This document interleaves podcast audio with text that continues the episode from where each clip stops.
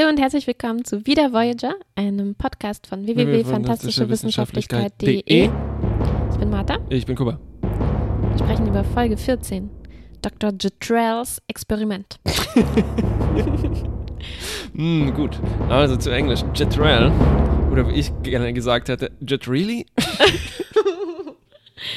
Nur Jetrell.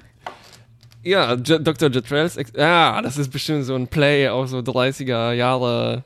Dr. Caligaris Kabinett und sowas, Vielleicht. oder? Oder Dr. ich- Frankensteins Ich glaube, Monster. manchmal machen die einfach so, dass man aus dem Titel mehr über den Inhalt schon erkennen kann. Stimmt. Jetrel ist gar nichts. Jetrell weiß man überhaupt nichts. Geheimnisvoll. Der ich- geheimnisvolle Dr. Jetrell könnte es auch heißen. Ich habe versucht, irgendwas Dämliches zu googeln, was auch Jetrel heißt. Ja. Also es gibt nichts. Nichts? Nein, nur Leute, Wow. die sich nach Jetrel benannt haben.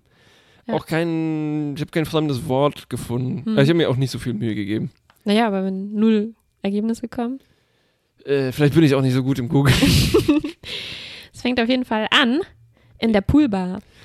In ja, Tom Paris Poolbar, where creeps ein- und ausgehen. Nelix und Tuvok sind dort in ein Match Vertieft. vertieft. Und der Witz ist, äh, sie spielen, glaube ich, Safeties, ne? Oder sie unterhalten sich über Safeties, ist das richtig? Sie unterhalten sich über Safeties, genau. Und ähm, Nelix wird ein Safety, wird empfohlen, einen Safety zu spielen. Hm. Also es, es klingt fast schon, als würden die Snooker spielen, aber Nee. offensichtlich spielen sie Pool. Ich glaube, das gibt es im Pool auch, nur Ja. nicht ganz so häufig. Ja, ja. Und Nelix ist aber dagegen erfindet, das klingt, äh, das klingt äh, Feige. feige, genau, feige ist das richtige Wort. Unklingonisch. ja. Da habe ich mich schon gefragt in diesem Moment, ist das so eine Vorausdeutung auf Hm. irgendwas? Ist das eine Metapher?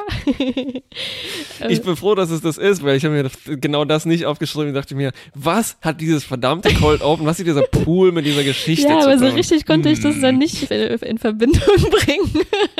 Ist vielleicht auch besser so. Ja, und Tuvok gibt megamäßig an. Oh, megamäßig.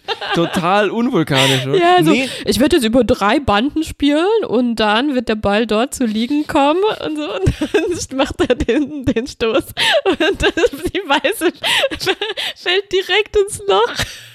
Also, ja. das war schön. vielleicht war das auch gefallen. total vulkanisch anzugeben, weil er war wirklich Er, er, war- er dachte einfach, er schafft es. Er wollte ja. nicht lügen und Ja. nicht bescheiden Ja, sein. ja, genau. Und plumps geht die Weiße Ja, und- ins Loch. Und natürlich schiebt er das alles aufs Schiff. Aber nach dem, was wir schon vom Schiff gesehen haben, hätte ich es wahrscheinlich auch Auch, gemacht. ja, Da steht- Trägheitsdämpfer, ja. geht ständig irgendwas kaputt, aber hallo. Ja. Aber es ist nichts kaputt, oder? Nö, eigentlich nicht. Tuvok kann einfach nicht so gut Billard spielen. Verdammt nochmal, das muss ihn, glaube ich, wirklich sehr Wurmen. beißen, sehr wurmen. Wurmen. Das war es auch alles, was wir von dem Poolspiel zu sehen bekommen. Es gibt auch danach keinen Abschluss mehr damit. Ne? Das, Nein, das ist wie bei diesen Holo-Novels mit Captain Janeway, wo einfach das am Anfang kurz kommt. aber das ist ein Holo-Novel. Ne? Ich meine, ich spiele ja nicht ein ewiges Poolspiel. Ja, strange. naja, vielleicht spielen die immer Double or Nothing und Tuvok hat jetzt langsam Zweifel, ob er so viel hätte setzen sollen. Ja. Tja, wir kriegen einen Ruf von einer komischen Rasse der Hakonianer. Und es ist mal wieder eine extrem graubraune, bisschen faltige Spezies. Die Nelix auch sofort zuordnen Genau. kann. Das ist ein Typ, der halt spricht wieder mit so einem bisschen britischen Akzent. Äh, so ein Al halbalter, eigentlich ziemlich weißer äh, Wissenschaftler. Nilex kennt die schon. Genau, sie haben nämlich Nelix Planeten eingenommen. Die sind sozusagen böse. Die sind sozusagen böse. Ja, eigentlich sollten die auch für uns, also für uns Sternflotte böse sein, aber dann sehen wir nochmal, ob das so stimmt. Genau. Und dieser, äh, dieser Wissenschaftler, Dr. Jetrell, will explizit auch mit Nelix sprechen. Ja. Sie taucht so auf und sagt, also ich hasse die Talaxianer, aber könnte ich bitte mit Nilex sprechen? Und Nelix reagiert total extrem darauf. Ja, mit dem Äh, zu- Zitteranfall. Zum Zittern, genau. Äh, fand ich hier schon, muss ich hier schon erwähnen, äh, fand ich super gespielt. Oh ja. Also schwer beeindruckt. Also die von erste Nelix. von mehreren Meisterleistungen von Ethan Finde ich Phillips. schon, finde Ja. ich wirklich, ja. Außerdem habe ich mich gefragt, wie kann bitte jemand die Talaxianer hassen? Stimmt, das ist, als würde man Jar Binks hassen. Und ähm, Aber wir erfahren natürlich, warum. warum? Er, er, er weiß nämlich, dass Dr. Jetrell, oder er, er nennt ihn einen Massenmörder. Oh, das war das Falsche, warum. Wir erfahren nicht, warum man die, wie man die Talaxianer hassen könnte. Ja, Wir erfahren, ja, warum wieso- Nilix so extrem reagiert. Und zwar ist er der Konstrukteur einer Waffe, Mhm. die den einen Mond von Talaxia, von Nilix Planeten, in die Luft, äh, nicht in die Luft gejagt hat, aber ähm, Ziemlich, Ziemlich- verschmolzen hat alles auf ja. der Oberfläche. und 300.000 Talaxianer, die dort auf diesem Mond gelebt haben, Rhynix, ja. Mm, ja, ja. ähm, sind dabei gestorben, unter anderem Nilix gesamte Familie. Genau. Aber Nilix war gerade nicht auf dem Mond. Ja. Und deshalb hat er äh, Survivors Guild. Äh, also das Achso, er, er Schuldgefühle fühlt eines sich schuldig, genau, weil er es überlebt hat. Und die Waffe heißt Kaskade. äh, eine, eine äh, Meteor Cascade äh, im Original. Ja. Und da wollte ich ganz viele Wortspiele machen, die ich gerade in den Nachrichten aufgeschnappt habe, als dieser Meteorit über äh, Michigan runtergegangen ist. Und gerade ein nächster Meteorit bald äh, im Anflug ist. Äh, nicht bald im Anflug, der ist gerade im Anflug. Auf und, die Erde? Ja, Ah. ziemlich nah. Und nachdem, wie seriös die Zeitschrift ist, die gerade das beschreibt, ist, spricht die von einem sicheren Einschlag oder von so einem, was passiert, wenn er vorbeifliegt. Okay, okay. Auf jeden Fall äh, benutzen die sehr, sehr gerne in beiden Fällen Meteor Cascade, ähm, nee, hier war das die Cascade, Meteor Shower Mhm. oder Meteor Shower, also eine fleischige. ähm, also, das ist jetzt dein Witz, oder? Nee, nee, das ist der Witz, den ich in den Nachrichten gelesen habe und ich mir dachte, Ah. wie kann ich den hier Ui, anbringen? ui, ui, ui, ui, ui. Und? Naja, nee. Geht nicht. Meteor. Jetzt kriegen wir bestimmte Kommentare, dass äh, Meteoriten, äh, der Begriff jetzt falsch verwendet. Nee, das war nicht meine Idee, sondern ähm, das Okay. habe ich aus den Nachrichten. Gut, das gut. heißt. Weil man muss da äh, unterscheiden, ob der schon auf der Erde eingeschlagen ist oder noch im Weltall oder gerade in der Atmosphäre, heißen die dann anders, aber ich weiß. Nee, nee, mir Fall nicht sind, ich, wir sind auf der sicheren Seite. Ich, wir haben es nur zitiert. Wir haben es Idee. Die Nachrichten sind schuld. Richtig. An dem Punkt, als Nilix damit rauskam, mit dieser schrecklichen Massenvernichtungs- und Hunderttausenden von Toten, dachte ich mir, okay, ich glaube, ich kann dieses Mal nicht ganz so viele witzige Screenshots machen. Mhm. Und wir werden viel Spaß haben, diese Tragödie irgendwas Spaßiges abzugewöhnen. Weil wir Ja. sind natürlich der Spaßige unter den Star Trek Podcasts. Stimmt, Mist, wir haben jetzt schon viel zu viel gelacht. Ja. Okay, jetzt ernst weiter. Die lassen trotzdem Jetrell an Bord. Weil er hat noch eine Warnung an Nilix. Also er ist jetzt nicht nur, Mhm. kann ich mit ihm sprechen, sondern ähm, es, geht tatsächlich um was Konkretes. Er warnt Nilix von einer mh, Spätfolge von dieser Mhm. Kaskade, die pff, irgendwie, naja, na, Spätfolgen halt, ne? Also er Ja, könnte- dass sich die Zellen auflösen. Be- genau, beziehungsweise Nilix äh, könnte davon betroffen sein, man Ja. weiß es nicht, der will ihn untersuchen. Mhm. Und dem mehr ist er noch forscht an dieser Krankheit und vielleicht kann ihn die äh, Voyager unterstützen Ja. äh, bei seinen Forschungen. Und also das Problem ist, lassen wir ihn an Bord, muss, muss man Mhm. wohl machen, in dem Fall, obwohl er ein fieser Mörder ist. Genau. Äh, Nilix seinerseits lehnt die Untersuchung aber ab. Ja. Kein Wunder. Versucht sich aber abzulenken, dadurch, dass er sofort wieder in die Küche geht und Hm. einen riesigen Mörser zur Hand nimmt und irgendwas extrem Wütend, Wütend. zerreibt. Und zwar mit einem Kartoffelstampfer in der Mörser. Das, Oh, das ist der Ausdruck seiner Wut. Ja, ja. Während um ihn herum dieser Konflikt brodelt. ne? Was ist Jetrells Motiv? Wieso macht er das überhaupt? Weil wenn die immer noch verfeindet sind, Hm. hm, was treibt ihn an? Ja, ja. Bisschen verdächtig. Und sollte Nilix trotzdem mitmachen, obwohl er diese Abscheu hat? Ja. Tja, und in dieser ganzen Diskussion war für mich jedenfalls Nilix der einzige Vernünftige, weil er lehnt es ab, kategorisch. Ich meine, Mhm. Ja. das ist eine absolut richtige moralische, oder nicht eine richtige, aber da kann man nichts dagegen sagen. Genau, aber sowohl Janeway als auch Cass versuchen ihn eigentlich zu überreden, Mhm. es, es doch zu machen. Ähm, und schaffen es dann auch. Mhm. Ja. Und bingo, er hat diese verdammte Kernspaltung-Spätfolgenkrankheit. Ja. Die heißt auch Metremia, nach diesem Metron-Kaskade benannt. Während Cass ihn überzeugen wollte, nämlich sprechen die noch über ihre Beziehung, weil Nilix sitzt da verloren in seiner Küche, weint ein bisschen, glaube ich. Und er wird eher so ausweichend. Mhm. Und dann wird es irgendwie interessant, weil Cass spricht das mit ihrer Lebenszeit an.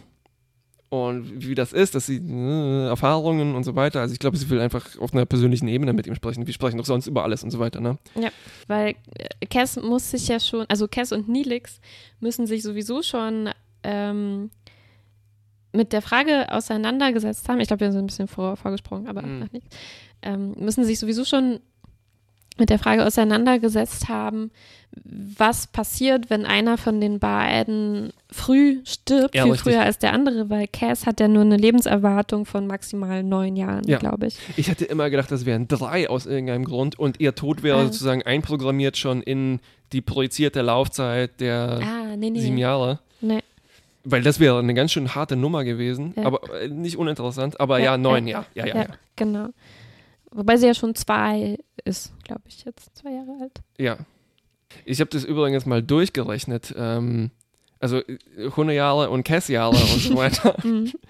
Und das, also nachdem, wenn man ausgeht, dass Menschen da irgendwie 140 Jahre alt werden, nach allem, was man gesehen hat, ist der Faktor, glaube ich, 16 oder sowas. Mhm. Das heißt, wenn du dir überlegst, zum Beispiel Tom Paris, sagen wir, der ist 30 oder sowas, ne? Mhm. Dann ist der für Cass 480 Jahre alt. Und Menschen werden generell äh, 1000 Jahre alt. Ja. Das Genau, also Cass hat sich sozusagen aus ihrer Sicht, also natürlich ist das jetzt umgekehrt, also die haben ja. sich schon damit beschäftigt, was, wie gehen wir damit um, dass Cass äh, viel früher als Nilix sterben wird und jetzt müssen sie das sozusagen aus der anderen Richtung betrachten, aber es Ja. ist ihnen nicht jetzt ein völlig neues Thema sozusagen, Genau. sondern jetzt müssen sie sich fragen, was ist, wenn Nilix vielleicht viel früher stirbt und sie sind da relativ abgeklärt irgendwie, finde ich. Also Also- sie sprechen, ja, sie sprechen da ziemlich gefasst Ja, darüber. Also ich hoffe, da kommt noch mehr dazu, weil das Ja, ist, glaube ich, ja. eine interessante, interessanter. Teil der Geschichte, ja. Ja. Und, äh, du, Und da finde ich immer bei diesen Gesprächen, gerade zwischen Cass und Nilix oder Cass und dem Doktor, kommt mir Cass häufig vor wie die erwachsenste Person auf diesem Schiff. Also äh, sie hat da, also es- sie hat gute Punkte. Ja, ja. Und sie wird, also zum ersten Mal wird sie, glaube ich, von Neelix jetzt nicht Talaxians blamed, sondern er Mhm. hört ja tatsächlich zu, vielleicht weil er so tatsächlich gebrochen ist. Und dann auch mit seiner eigenen Sterblichkeit konfrontiert ist, Mhm. Ja. ne? Weil bei diesen Tests wird herauskommen, dass, also, ja, ist rausgekommen, er Ist hat mit Dream, ja. Das heißt, genau. er wird sterben. Ja. Und er versucht es aber erstmal irgendwie auszuweichen, ne? Ja, beziehungsweise er, äh, es kommt eigentlich fast schon zu so einem, wie nennt man das, so einer Konfrontation zwischen Nilix und Jetrel. Also immer wieder während der Folge Mhm. hat man so diesen Dialog zwischen den beiden Ja. auf der Krankenstation. Und Nilix äh, fragt ihn auch, warum er das denn jetzt macht. Also er kann das auch einfach nicht verstehen Ja, ja, ja. ähm, warum Jetrell ihn jetzt aufgesucht hat und ihm da helfen will. Und er fragt ihn, ob er das aus Schuldgefühlen macht. Aber Jetrell sagt, nee, er bereut nichts, weil er war ja nur der Wissenschaftler, der Mhm. diese Bombe Mhm. erfunden Genau. hat.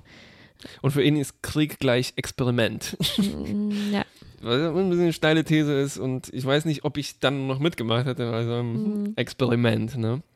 genau. Und, Und äh, das, also das Krasse ist, dass er dann auch irgendwie rumheult, dass ähm, er auch leiden musste, ne? Also, Mm, ne? mm, Weil mm. es so schlimm war, weil er wurde dann von seiner Frau verlassen. ja, die nicht Und nach, mit das, nachdem ihm Nilix, dass er weiß, dass Nilix ganze Familie und sein Volk ausgelöscht wurde, sagt Mhm. der Typ, ja, scheiße, meine Frau hat mich auch verlassen. Mhm. Das war echt schlimm. Mann! Und an dem Punkt habe ich mich gefragt, ist es jetzt akzeptierbar, dass der Typ so ignorant und dämlich ist? Oder ist es einfach ein bisschen auch, also hätte man nicht was Besseres schreiben können, um Mhm. das glaubhafter zu machen? Also ja, weil, ja. oder äh, wird jetzt Ethan Phillips tatsächlich so sauer? Oder es wird Nilix so Mhm. verständlicherweise sauer, ne? Mm, mm. Und dann erzählt ihm Nilix erst die wahre, also die tatsächlich traurigste Geschichte des Universums, nämlich, dass er nämlich gar nicht, also dass er da dort die schmelzende Leichen vor sich gesehen hat, ne, denen er nicht Ja. helfen konnte und so weiter.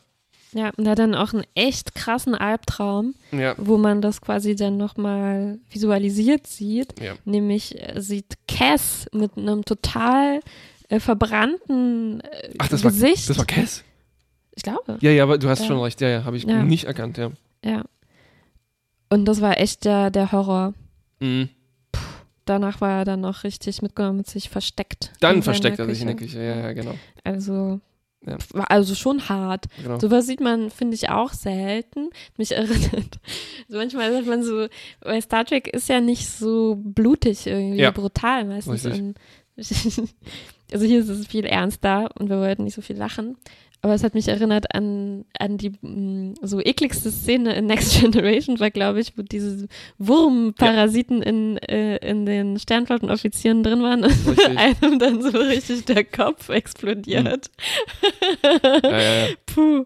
Das war auch schon deutlich ekelhafter, selbst als äh, Chakotys Vidiana-Verpackung. Ja, schon, ja.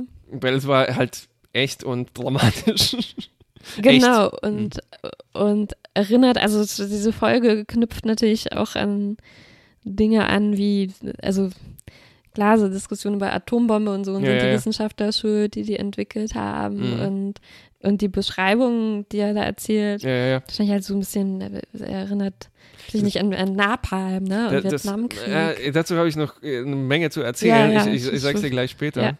Ähm, jedenfalls, während er sich in der Küche versteckt, findet ihn Cass und Mhm. dann kommt nämlich die echte, echte Wahrheit ans Tageslicht. Ja. Nämlich Nilix war überhaupt gar kein Kriegsheld, der war da gar nicht. Der war ein Kriegsdienstverweigerer Ja. und äh, B ein Feigling.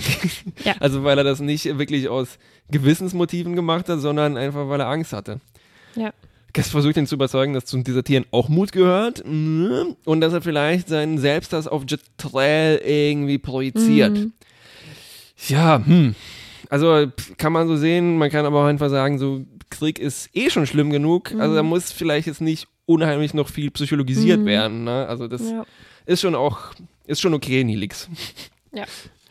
In dieser Albtraumsequenz übrigens sieht man, dass am Ende, ähm, also Nilix äh, tötet, glaube ich, Jetrel, aber das ist er selbst und so weiter. Also, ähm, ja, Albtraum-Stuff. Ah ja, ja, ja. Ja. Währenddessen hat äh, Jetrel schon ein bisschen in der Voyager rumgespukt und hat die Mhm. wirklich laxen Sicherheitsprotokolle ausgenutzt und er war fähig, den äh, Transporter zu untersuchen, wie er das sagt und ist ganz begeistert, weil er hat anscheinend irgendwie eine transporterbasierte Heilmethode für diese Krankheit gefunden. Die ich dachte, die entwickelt er jetzt spontan, als er von dieser Transportertechnologie zum Genau. ersten Mal erfährt. Genau, ja, ne? er, er, also sieht er, diesen Transporter und er denkt ist sich, vom ersten Moment an super neugierig auf dem Schiff, weil Ja, ja, es ja. ist das fortschrittlichste Schiff, was er je gesehen hat und schnüffelt überall so rum Genau. und sagt, oh, was ist das? ja, was und, ist das? Und er stellt auch selbst fest, dass er krank ist. Ne? Äh, ja, genau. Also er hat schon so ein paar verdächtige Schwächeanfälle, irgendwie, Genau, wo er so ja. umfällt, Ja. die ein bisschen darauf hindeuten. Also deshalb beamen die für ihn schon Proben von diesem Zeug rüber. Also von diesen Mhm. Metron-Partikel verseuchten Resten auf ähm, Rhinax. Hm. Währenddessen aber nutzt er weiter die Sicherheitsprotokolle aus, nämlich er hat gelernt, dass man das im Hand deaktivieren kann, weil er in der Krankenstation da selber forschen will. Hm. Und er nutzt dann selber den Transporter, den er schon irgendwie modifiziert hat. Und er beamt selber rüber und er beamt so ein schreckliches Schneckenmonster rüber. Hm, ja, es ist ganz glubschiges, äh, gruseliges. Genau, Ja. und äh, das scheint fast so, ich habe fast so eine kleine Stimme gehört, die da sagte, Tötet mich. Ja. Und Nilix ertappt ihn dabei, quasi äh, latscht so in die Krankenstation. Oder wo ist das ja? In der Ja, ja, Krankenstation, wo, diese ekligen Experimente aufgebaut sind. im allerschlimmsten Moment. Ja, und Nelix äh, äh, erkennt auch sofort, dass das äh, schlimme Dinge sind, die Ja. da passieren. Er sagt, Was ist das hier für ein bizarres Experiment, das hier vor sich geht? Weil das kriecht auch so rum in dem Reagenzglas, Ja, was ja. er da, was er da äh, hat. Ähm, aber der Jetrel besteht darauf, dass er hier gute, was Gutes tut und äh, ja. quasi ja, also er hat schon was sehr komisches vor, muss man sagen. Ja, ja, ja. Also er will nicht nur ein Heilmittel erfinden. Die schaffen es trotzdem, ihn zu überwältigen, weil so gut ist er nicht und auch schon halb Ja. krank. Ja, das sieht schon nicht Und mehr dann gut aus. äh, äh, rückt er mit der Wahrheit raus. Ja, er, er hat sich eine regenerative Fusion äh, ausgedacht, weil Mhm. vorher war es Spaltung. Ja. Also das heißt, es hat diese Leute äh, zerfetzt. Und er dachte sich, aber dieses Partikelmetron waren so speziell, dass diese Information da irgendwie noch drin ist. Und Ja. mit dem Transporter könnte man das doch so machen, dass man die da wieder schwupp, diese zerfetzten Leichen wieder in ein die Stück. pulverisierten Oh. Leichen. Also Janeway und Tuvok sind sehr skeptisch, die Wissenschaftler. Und da Völlig der, zu Recht. Der Ich meine, genau. Also Entropie Janeway, und so Janeway, die weiter. fassen das beide irgendwie zusammen, so dass es dass einem die Verrücktheit davon nochmal völlig ja. bewusst wird. Also Janeway sagt, also sie wollen also vaporisierte Menschen wiederherstellen ja. und Tuvok zählt dann nochmal auf, was da alles drinsteckt, dass man, dass man äh, komplexe biologische Systeme aus Milliarden verstreuter subatomarer Partikeln irgendwie rekonstruieren will. Und er findet das total ja, unplausibel. Janeway sagt noch, there are just too many variables. ja, Aber Neelix jetzt ist auf einmal doch auf der Seite von Jachai, weil er, er fasst natürlich Hoffnung. Oh. er fasst die Hoffnung, Ja, ja. dass er vielleicht seine Familie wiederbekommen könnte. völlig zu Recht. Und das ganze Volk auf diesem, Ja, ja, ja. Plane- auf diesem Mond. Ja, und deswegen versuchen Obwohl sie er es si- sich herausgestellt hat, dass er nicht selbst krank ist. Ähm, dann. also Stimmt, das hat sich war jetzt auch noch Trick. ergeben. Ja, ja, ja. Das war ein Trick. Ja. Das heißt, wir geben Jetrell noch eine Chance. Und er sagt, äh, Janeway Tuvok, bitte helft mir. Die sagen, okay, wir verstehen ab sof äh, sofort, was zu tun ist. Stellen sich an ihre Konsolen, Stimmt. tippen 16 Sekunden was ein, sagen so, okay, ja, jetzt hm, könnte funktionieren. Obwohl Tuvok hätte sagen müssen, nee, ich habe dir vorher exakt dargelegt, wieso das Warum nicht das geht. nicht geht. Ja. Ich kann hier, ich kann hier wie blöd auf der Konsole rumtippen, aber es wird nichts Wird bringen. Nicht gehen. Aber es klappt fast, muss man Es ist- sagen. es ist- also es bildet sich was im Transporter, Äh, so vage- Schemen, Oh. aber ähm, nicht ganz. halt. Nicht ganz, Nicht nee. ganz. Und sie versuchen es auch nur dieses eine Mal. Und dann fällt Jitwell tot um und das war's. Mit der Hoffnung. Ja. Und alle schämen sich, dass sie so einem Aufschneider aufgesessen sind. Ja, nur Nilix äh, vergibt ihm aber noch quasi auf dem Totenbett. Und da dachte ich mir, da habe ich wirklich nur noch den Kopf geschüttelt. Da ist wirklich viel noch in den letzten Minuten abgelaufen. Also, Also ich dachte, es, äh, ich dachte, es, die Geschichte ist eigentlich relativ klar aufgebaut. Ja. Es war schon angedeutet, dass es wahrscheinlich ein Trick ist mit Nilix Krankheit, also weil man sieht ja, Jetrell ist selber eigentlich krank. genau, man sieht Nelix auch nichts an und Ja, Krankheiten genau. sind immer und ich dachte, da, do, darum geht es dann und Jetrell Mhm. Motiv ist halt, sich selbst zu heilen. Ich finde, das hätte auch irgendwo ausgereicht. ja, ja. Also, dass der dann diese Millionen, äh, hunderttausende Toten Mhm. restaurieren will, ja. also das ging dann schnell und wurde für das Ausmaß dieser Idee nicht ausreichend irgendwie abgehandelt in diesen drei Minuten. Genau. Wir probieren jetzt 16 Sekunden was und danach nie wieder. Obwohl wir schon diesen verdammten Schemen gesehen haben. Ja. I. Vielleicht war das nur ein Trick, vielleicht haben die da so eine, Sch Tuvok hat schnell so ein Talaxianer-Schema einprogrammiert, damit er Ruhe gibt und stirbt. Oh. Naja. Okay, lass uns das entpacken, was ich vorher angedeutet Mhm, habe. Bitte. Also ich habe ein bisschen auf äh, Memory Alpha rumgestöbert, weil mir das schon alles sehr danach, ähm, also die Parallelen vor allem zu Barfuß durch Hiroshima, Barefoot Jen, äh, waren mir, Was ist das? das ist ein Manga, Hm. So das Werk, also zur, Atombombe. zu, äh, genau, ja. Also es ist ein, ein Riesenklopper, es sind drei sehr dicke Bücher, sehr, sehr lesenswert. Mir ist richtig schlecht geworden beim Lesen, es ist unheimlich traurig und es stellt wirklich in erschreckender Präzision und Emotionalität und alles weitere, ähm, also den Schrecken von Hiroshima Hm. dar. Also sowohl die tatsächliche Abwurf der Bombe und dann später die Folgen danach. Hm. Es, es ist wirklich super brutal. Und da ist so diese, das, was man von Cass sieht und so weiter, eine Vorahnung Ja. davon. Aber also wenn man das kennt und, und okay, später, ne? ähm, dann habe ich auf Alpha nachgeschaut. Und das Seltsame ist, dass der, also das erste Zitat aus irgendeinem von diesen Star Trek Büchern, aus dem das alles ja da reingeklaut ist, ist, Also einer der, äh, der EP, der Executive, Producer hat gesagt, it's pretty clear that it was a Hiroshima metaphor. Ja. Und der andere Executive, Executive ach, Produzent, besser, Michael Piller sogar war das, uh, rejected the idea that a cascade bomb was a metaphor for the atomic bomb and stated, You can't say that every show is making a comment. It's not. Uh, Und Uneinigkeit. Dann kommen noch acht weitere Zitate Mhm. aus anderen diesen Star Trek Büchern und Magazinen, die exakt das Gegenteil Mhm. davon behaupten. Also vielleicht war der einfach, haben die ein Interview genommen, wo der keinen Bock hatte, darüber zu sprechen oder sonst was, weil äh, die, äh, später sagen die auch noch, ja klar, das ist, der Pitch war, lass uns eine Folge machen, wo Oppenheimer eins der Opfer trifft. Also Oppenheimer einer der Ingenieure der Bombe. Ja. Und tatsächlich haben die sogar Zitate eins zu eins von Ja. ihm übernommen und Uff. Jetrell Ja. in den Mund gelegt. Ne? Und da Zum kann man, Beispiel? ähm, das habe ich mir jetzt nicht aufgeschrieben, Mhm. aber ähm, es gab so auch ein paar Worte, die der Jetrell sagt, wo ich mir dachte, Mhm, so, up, mhm. das klingt jetzt nicht so dialogperfekt da rein montiert. Ja. So wie, ähm, das war nur ein Experiment und was du schon vorher gemeint hast, ne? Also ich war nur Wissenschaftler und Mhm, sowas. Das, mhm, das ja. ist so etwas. Ja.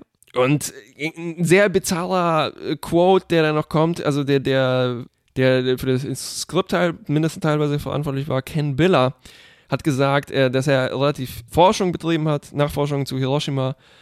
Und dass es eine deprimierende Erfahrung für ihn war. Und er sagt, I did research and saw footage of people with radiation poisoning. I was depressed for weeks while writing it. However, he also stated, It was great to sink my teeth into something serious. Und das, ja, das ist so, spiegelt ein bisschen das Gefühl wieder bei der Folge, bei was der ich Folge. hatte. Hm. Also einerseits, ja, kann man machen. Ist schön mal was, dass die sich an was Ernstes herantrauen. Aber für das, was es ist, war es mir ein bisschen allzu huppi-fluppi. Ja, wieso steigt man dann auch mit so einer Pool-Szene ein, ne? In, in, Erstens in das, Paris ähm, Poolbar zum Beispiel. Und also ich muss sagen, zum Beispiel Hut ab, dass die dann Nilix dafür nehmen, was so die ja, am weitesten weg davon liegt. ja. Wo ich mir aber gedacht habe, Die machen das nur, um Nilix Persönlichkeit ein bisschen zu. Ne? mh, vielleicht, aber ich habe mir überlegt, wen hätte man noch nehmen können, ne? Also Ja. und irgendwie habe ich das Gefühl, der war eigentlich überraschend ideal für diese Geschichte. Mm, Also vielleicht eher auch eher Ethan Phillips, weiß ich nicht, aber Ja. Das hat für mich von Nilix Seite aus irgendwie sehr gut funktioniert. Oh, auf jeden Fall. Also auch wie viel, wie viel Zeit er sich in jeder Szene nimmt zum Spielen. Also Ja, ja, ja. da waren teilweise so große Pausen in den Dialogen, wo Nilix einfach mit sich kämpft oder äh, offensichtlich nah, also den Tränen nahe Ja. ist. Das, das fand ich super gut Ja, gemacht. ja, ja. Genau. Also wie er zum Beispiel, he's a mass murderer. Ja. Und Ja. also da zeigt sich die Qualität, die vorher nur angedeutet war in diesen komischen Szenen. Ne? Genau. Ja, das macht er schon. Also wirklich, der holt das Beste aus Ja, diesem Stoff raus. Ja. Weil ich finde, also die Story, das kann die sich noch nicht herausnehmen und nicht in der Kürze. Das Mhm. oi, oi, oi. Und das hätte man auch ohne diese äh, Oppenheimer-Parallele hätte man das auch alles machen können. Das hätte Mhm. irgendeine anonymere Krankheit sein können. Hm, hm. Weil sonst ist es so eine komische Fantasie, ne? Ja. Also was könnte, kann man das nicht rückgängig machen? Und vor allem diese Vergebung am Ende. Eieiei. Die war nicht, die war nicht, das hat sich nicht verdient. Genau, es war, ich fand das eigentlich sehr stark, diese Momente, wo Nilix der Einzige ist, der, der einfach das alles ablehnt, ne? der Ja. nichts mit ihm zu tun Richtig. haben will, der einfach den nicht an Bord lassen will, Ja. der nicht mit dem sprechen will, der da einfach weg will. Ja. Und der sich nicht auf, auf diese, diese, diese seine Spielchen irgendwie da Genau. einlässt, Ja. die, die der macht. Richtig, weil allein, wenn man schon mit ihm spricht und so weiter, ne, das ist, Ja, und ich und die Folge. ich hätte es nicht, Nilix nicht übel genommen, wenn er gesagt hätte, ja, ja, komm, beam rüber und dann tsch, wird der erschossen. Ne? Ja, und die Folge stellt das so ein bisschen dar, ne, als wären Janeway und Cass die Vernünftigen, die ihn dann Richtig. zur Vernunft Ja. bringen, dass er sich doch behandeln Ja. lassen soll. Und Ja. äh, also so, äh, man könnte äh, weiter projizieren, dass seine, seine goofy Persona so ein, ähm, sozusagen, das, das Pendel ist die andere Richtung geschwungen und jetzt, der hat so viel durchgemacht und hat so viel, naja, äh, er schämt sich und das überkompensiert er jetzt durch diese Fröhlichkeit. Mhm.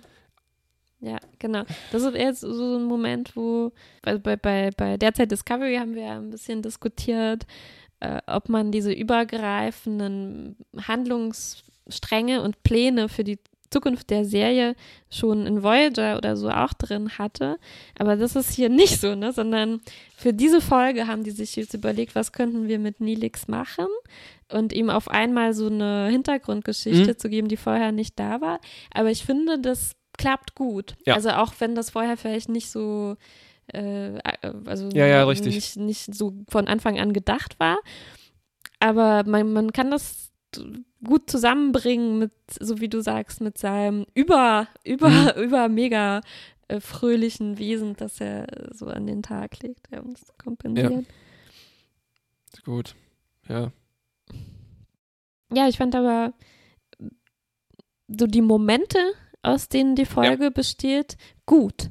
Die haben mir Richtig. gut gefallen. Auch Jetrell hat mir gut gefallen. Ich habe geguckt, wer das ist. Der, Hm. der ist, Hm. das ist der Dr. Mora, heißt Ja. er, glaube ich, aus Deep Space Nine, der Wissenschaftler, also auch ein suspekter Wissenschaftler. Hm, äh, Next, Der- Generation, der- äh, Next Generation auch. Auch, äh, aber in Deep Space Nine war er der, der Odo gefunden und an ihm rumexperimentiert hat. Also auch so ein gewissenloser Typ. War dann in Next Generation ein anderer äh, Romulaner, weil da war ja der.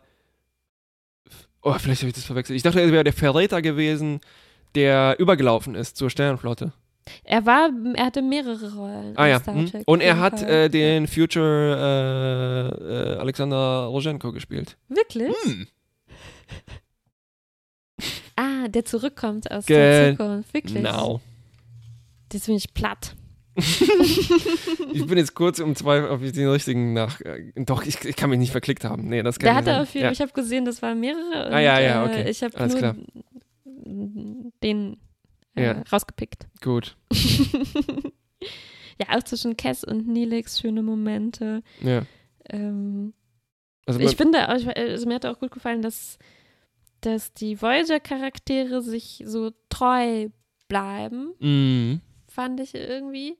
Also auch Janeway und Tuvok, wenn die keine großen Rollen spielen, ähm, ja, am Ende ging alles drunter und drüber, aber so, ähm, dass die halt skeptisch sind Mm, mm, seinen, seinen Treu Ideen bleiben. gegenüber und so weiter. Also ich, ich, ich fand, die waren alle gut eingesetzt dafür, was, wofür Ja. die in dieser Folge verwendet werden. Ja. Designmäßig gibt die Sache nicht so viel her. Also die Maske von dem Typ. Hast du gesehen übrigens, als er geweint hat, dass seine Tränen auch milchig weiß waren? Oh, vom Make-up. Nein, das ist die Spezies. Spezies. Ja. Ah ja, hier, ähm, äh, fantastisch waren noch die talaxianischen Pyjamas. Die sahen aus wie so ein, wie zwei, eine rote und eine blaue Fußmatte, die miteinander kämpfen. und mein Lieblingsmoment war, als die diese Metron-Partikel rüberbieben, steht dieses Gefäß dafür auf so einer ganz komischen Sackgasse. die sieht so extrem wackelig aus. Ei. Für diese Tja, wichtigen Partikel. diese mein Lieblingsmoment war eigentlich Nee, das war nicht mein Lieblingsmoment, das war. Quatschmoment. Also mein echter Lieblingsmoment war, als die nach Talaxia zurückkehren. Also eigentlich habe ich mich gewundert, die müssen ja dann diesen Umweg nach Talaxia, sie entscheiden sich den Umweg nach Talaxia einzulegen. Ähm, und ich, ich habe mich gewundert, dass das so schnell ging. Irgendwie dachte ich, Talaxia liegt da, wo die ganz am Oh ja. Anfang waren. Ja. Aber die müssten jetzt gerade in der Nähe davon erst gewesen sein, weil die fliegen ja einfach hin. Ja. Und mein Lieblingsmoment war dann, als sie da ankommen, ah, das heißt, glaube ich, Talax, nicht Talaxia, na egal. Hm. Ähm, und als sie da ankommen und das auf dem, der Planet auf dem Bildschirm erscheint, wird Nilix ganz still und sagt, entschuldigen Sie mich bitte und verlässt einfach die Brücke. Also würden Sie mich bitte entschuldigen, Mhm. sagt er. Und nachdem er aus der Tür schon raus ist, sagt Janeway dann noch, of course. Also, oh, also das Oh. fand ich schon äh, einfach mal überzeugend von, von Nilix gemacht. Tja, Note. Und was hast du? Hab ich ich habe noch gar nichts. Ich wollte mir das hier live überlegen. Nachdem ich ich, ich habe geguckt, wie sehr in Rage kann ich mich reden. Ziemlich. Ähm, ja, ich war selbst überrascht gerade. Äh, wie Nilix, glaube ich auch. Ja. Ähm, musst jetzt ich, was kochen ich- gehen, einen großen Mörser. ich würde sagen, so gut, schlecht. Also einerseits. Ja, ist eine von diesen Folgen, wo wir manchmal gesagt haben, gut mit einem dicken Minus oder nee, das nicht. schlecht Es ist, es ist wirklich, Plus. es ist gut, schlecht. Es ist manchmal Ja. gut und man, also einerseits cool, dass sie mal was Schwieriges probieren. Hm, Das geht irgendwie in die Hose. hm, Und zwar aus komischen, ekligen Gründen ein bisschen. hm, Ähm, fantastisch von Nilix. Hm. Ja, so sonst leider die, Erzäh die Erzählweise und so Kameradesign und so alles bläh. Hm. Aber interessant genug. Und da kann man sich ein bisschen die Zähne an was ausbeißen. Ausbeißen. Meteor Episode Meteor Cascade. Was ist deine Note? Gut. Hey, Ja, ich hatte gut. gut. Ich fand, es gab ein, ein Trotz meiner überzeugenden Argumente. Äh, nee, ich würde mich schon dir jetzt anschließen. Mm, Ja, das meinte ich auch, dass wir schon diese Episoden hatten, wie zum Beispiel, als Belana aufgespalten wird, was Mhm. irgendwie viel Interessantes hergibt, aber einfach auf einer scheußlichen Prämisse irgendwie beruht. Ne? Ähm, oder diese Folge, wo wir fantastische ähm, Auseinandersetzungen hatten mit Tuvoks Logik und Ethik irgendwie, aber gleichzeitig diesen creepy, creepy hedonistischen äh, Typen da. Hm. Das finde ich auch eine von diesen Folgen, Hm. die fand ich gut, äh, äh, gut anzugucken war irgendwie. Also es war so dieses Duell, äh, schauspielerische Du- Duell Ja. zwischen, zwischen Nilix und Jachel. Fand ich gut und viele gute Einzelmomente. Ja, gut. Basierend eben auf, auf der scheußlichen Prämisse. ja, deswegen bin ich schon einverstanden mit gut schlecht. Gut, danke, dass du auf meine Note würdigst. Alles klar. Puh, das war's. Bis Tschüss. zum nächsten Mal.